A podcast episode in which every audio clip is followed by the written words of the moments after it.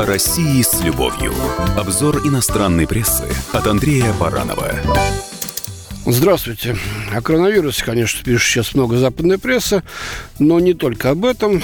Достаточно звучит э, об эпидемии на волнах нашего радио. Давайте обратимся к другим темам, не менее важным. Это э, предстоящее голосование по поправкам в Конституцию.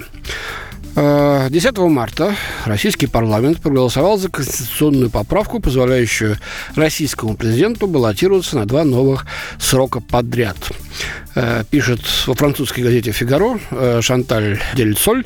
Это философ, член Французской академии моральных и политических наук, есть такая там. Да? Вот давайте почитаем. Аргументы Владимира Путина для того, чтобы узаконить свои действия, это аргументы антидемократов всех времен, считает француз. А именно, важность стабильности и безопасности превосходит важность выражения общественного мнения. Ну, вообще-то, если вот мне сказали, выбирая между хаосом и тем, что каждый может сказать э, все, что он думает, я бы, наверное, э, и с одной стороны, и другой стабильностью и безопасностью, я бы, наверное, выбрал второе. Хотя автор делает оговорку, что для подтверждения этой конституционной реформы на 22 апреля назначено именно всенародное голосование – Считалось, пишет Фигаро, что постсоветская Россия должна сделаться демократической.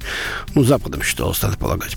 По крайней мере, она клялась, то есть мы клялись, что станет таковой, дабы сохранить свое положение среди благовоспитанных наций. Вот меня всегда это умиляет, когда с высоты сияющей вот этой вершины Америки разные, Франции с Англиями, значит, благовоспитанные нации получают непутевых заблудших э, овц, понимаешь ли, как им дальше развиваться. Однако Россия находится по-прежнему на перепутье. Она дает демократии гарантии, но не совсем убеждена в ее обоснованности. Этим она очень отличается от Китая Си Цзиньпина, который просто отвергает демократию без всяких комплексов и с гордостью принимает все власти своей партии, анализирует э, Дельсоль. Вот такой анализ. А вот швейцарское издание Zürcher Zeitung предоставило свои страницы для подобного же исследования э, Фабиану Буркарду, научному сотруднику исследовательской группы по Восточной Европе и Евразии в Берлинском фонде «Наука и политика». Интересно, у него вывод. Он полагает, что Владимир Путин крепко держит бразды правления в своих руках, однако путинизма в России нет. Почитаем подробнее. Часто утверждается, что политический процесс в России управляется лишь личностью Путина. Но в действительности в случае с Россией мы скорее имеем дело с двойственным государством. В этом государстве существует как бы два разных типа функционирования. Первый – режим ручного контроля со стороны президента.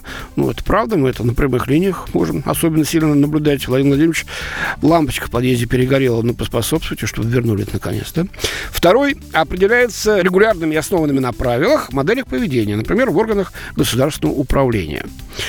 Чтобы описать систему Путина, интересное сравнение, послушайте, можно представить себе своего рода солнечную систему, в которой различные действующие лица из политической и экономической элиты вращаются вокруг Солнца, а Солнце – это Путин, да, на нескольких орбитах.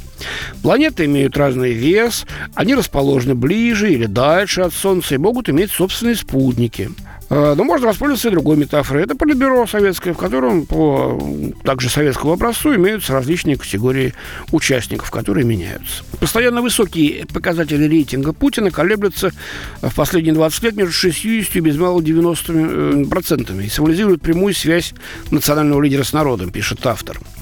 В любом случае он признает, что исследования показывают, что респонденты не лгут, когда их спрашивают о Путине. Ну, что делает его таким популярным, и подлинно ли это популярность, задается вопросом автора. И делает такой вывод. Популярности Путина способствует не столько его биография и черты характера, сколько идеи, модели поведения и эмоции. Главным идеям он относит сильное государство и статус великой державы конкурента Западу, а также консерватизм и антилиберализм. Вот как. В качестве модели поведения предпочтительными являются контроль, порядок, единство и лояльность. Что касается эмоций, то здесь большое значение, считает автор, придается уважению и унижению, а также уязвимости и страху. Ну вот с этим мне не совсем понятно. Такие эмоции присущи любому человеку, не только лидеру, вообще рядовому, в какой бы стране, в какую эпоху он бы не жил. Ну и вывод, чтобы сохранить систему Путина надолго, личности Путина нужна также формальная и символическая власть сильной президентской должности.